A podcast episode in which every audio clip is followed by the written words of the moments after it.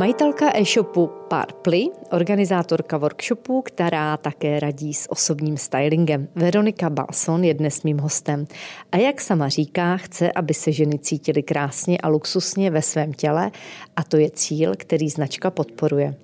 Veroniko, krásný den a moc díky, že jste přijala pozvání natočit tento podcast. Já taky moc děkuju. Krásný den všem od mikrofonu přeje Kateřina Haring. Veroniko, jak moc yoga a jiu-jitsu ovlivnili vaši tvorbu? Mm, vlastně hodně. Eh, jiu-jitsu už jsem se setkala na střední škole s, s japonským bojovým sportem, který mě poprvé vlastně přivedl k filozofii a k Japonsku. Takže jsem se naučila určité formě respektu při cvičení, respektování vlastně toho sparring partnera, se kterým cvičíte a taky je to vlastně první setkání s kimonem, protože jiu-jitsu se vlastně cvičí ve sportovních kimonech. Tedy. Takže tímto způsobem hodně. A později vlastně yoga, která spíš pracuje s myslí a s nějakým sklidněním a vnitřním obrácením sama do sebe, tak vlastně mě taky jako velmi inspirovala a tehdy jsem si říkala, proč my vlastně ženy se tak strašně moc oblékáme do elastických materiálů, když eh, ta yoga je taková svobodná a vlastně bylo by fajn cvičit i v materiálech, které jsou jako poddajnější, přírodnější a svobodnější vlastně pro ten pohyb. Takže obě dvě tyhle ty aktivity mě velmi ovlivnily.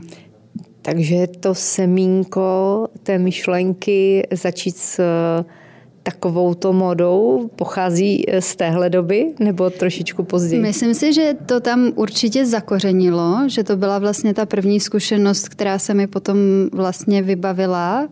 Uh, ale ono to začalo tak, že moje maminka oprášela svoji starou mašinu, protože naše teta byla švadlena.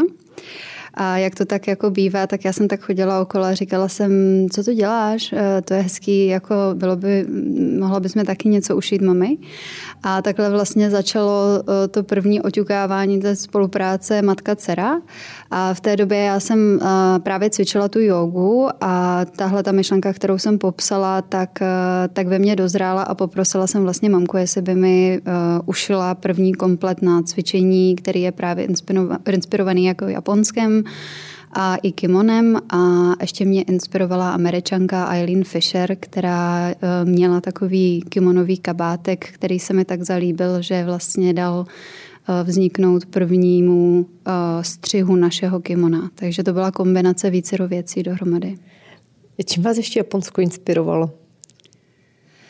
Mě nepřestává inspirovat eh, a hlavně tou svojí jednoduchostí, eh, takovou surovostí vlastně i té filozofie, eh, že nejde o to pozlátko, ale o tu podstatu těch věcí, o, esteti, o jako estetika, japonská estetika a vlastně schopnost zdokonalovat se. Oni říkají, že Většina lidí um, se snaží dosáhnout třeba 80% uh, něčeho, když se snaží být v něčem dobří. A u Japonců je v podstatě, to je ten standard, kde se začíná. A pak vlastně těch zbylých 20% je pro ně ta, uh, ta hra, uh, která může trvat celý život a které se můžou i předávat z generace na generaci. Takže jim jde opravdu o to, aby se zdokonalili právě v úplně do maxima. A mně přijde, že ta jednoduchost, když oni si vyberou jednu věc a zaměří se, tak jim vlastně dává spektrum uh, mnohem širších úhlů pohledu, jak se na tu danou věc můžou dívat. To znamená, že se opravdu jako na to zaměří. Když dám příklad, třeba když se i tvoří whisky nebo když se uh, něco vlastně vyrábí, tak oni se dívají na Eh, na tu vodu, kde to roste, jakým způsobem to vlastně zpracují, jakým způsobem to vydestilují, jakým způsobem to zabalí, jak to budou prezentovat. Na každý ten element se dívají vlastně zvlášť do obrovské hloubky a z, i z různých perspektiv a to jim vlastně umožňuje roky to studovat a vylepšovat do toho do toho, z těch 80 do toho 100 třeba nebo 90. Dá se to nazvat i jako udržitelnost? Um, asi mm, z mého pohledu je to asi jako velký respekt eh, k, k tradici nebo k výrobě a to zaměření se na tu jednu věc a schopnost se zdokonalit. Takže asi jako v určitém, abych vám odpověděla na otázku, Ano, dalo by se to mm, pojmenovat jako udržitelnost. Že mě to evokuje, že na tom jsou schopni neustále pracovat a, posouvat to dál. Ty to beru jakoby v tom globálnu. Ano. Tak to mě na tom asi fascinuje, to, jak to vykládáte a jak ano. o tom povídáte. Mě to taky fascinuje.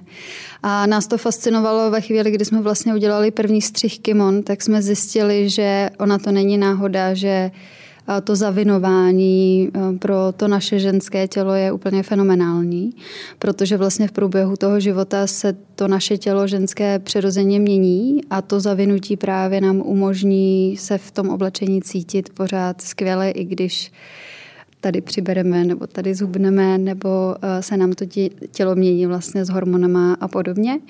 A když jsem potom nějakým způsobem víc pátrala, tak, eh, tak to není jenom Japonsko a Ázie, ale i třeba Afrika eh, má vlastně zavinování nedílnou součástí toho šatníku, protože ty ženy vlastně věděly, že je to pro ně velmi pohodlné, jako funkční a můžou s tím pracovat. A to nás jako krom historie samozřejmě Kimon s mamkou fascinovalo úplně nejvíc. Předpokládám, že to právě není jenom ta asi zdánlivá jednoduchost stylu a ta univerzálnost možná, jak to může takhle znít posluchačům, a že to zdaleka není tak jednoduché. V čem teda tkví ty detaily, které možná my lajci naším eh, okem nevidíme a nevnímáme na první dobrou? Tak eh, Kimona jsou opravdu samostatná disciplína, která se dá i studovat, takže mm, je to opravdu velké téma mm, od vývoje, historie, dynastie po vzory, látky, vrstvení, jednotlivé vlastně komponenty.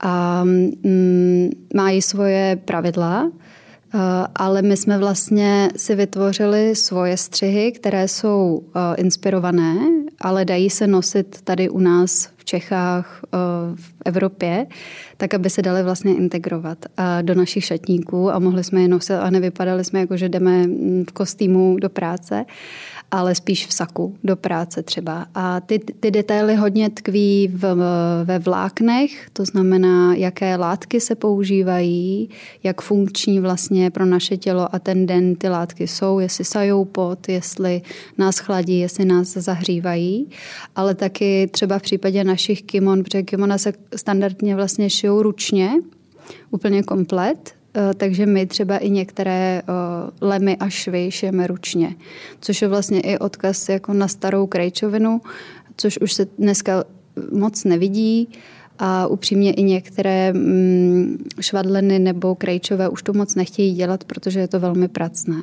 Takže to jsou určitě takové ty věci. A pak taky, co není úplně vidět, je, že my ty střihy máme vyzkoušené, eh, že sedí jako na různé postavy, a jsme schopné vlastně té ženě opravdu pomoci si vybrat tak, aby vynikly její přednosti.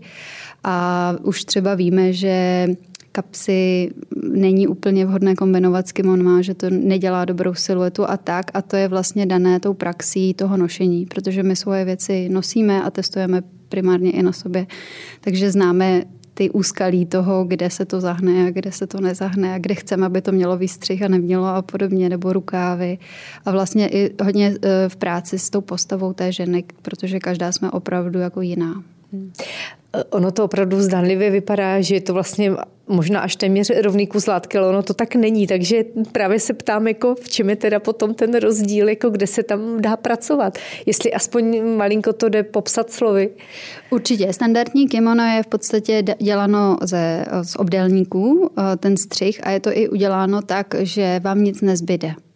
To znamená, že využít maximum, maximální potenciál vlastně té látky, tak aby nevznikly uh, žádné zbytky. Zajímá vás pokračování tohoto biznis příběhu? Celý si jej můžete poslechnout na info.cz.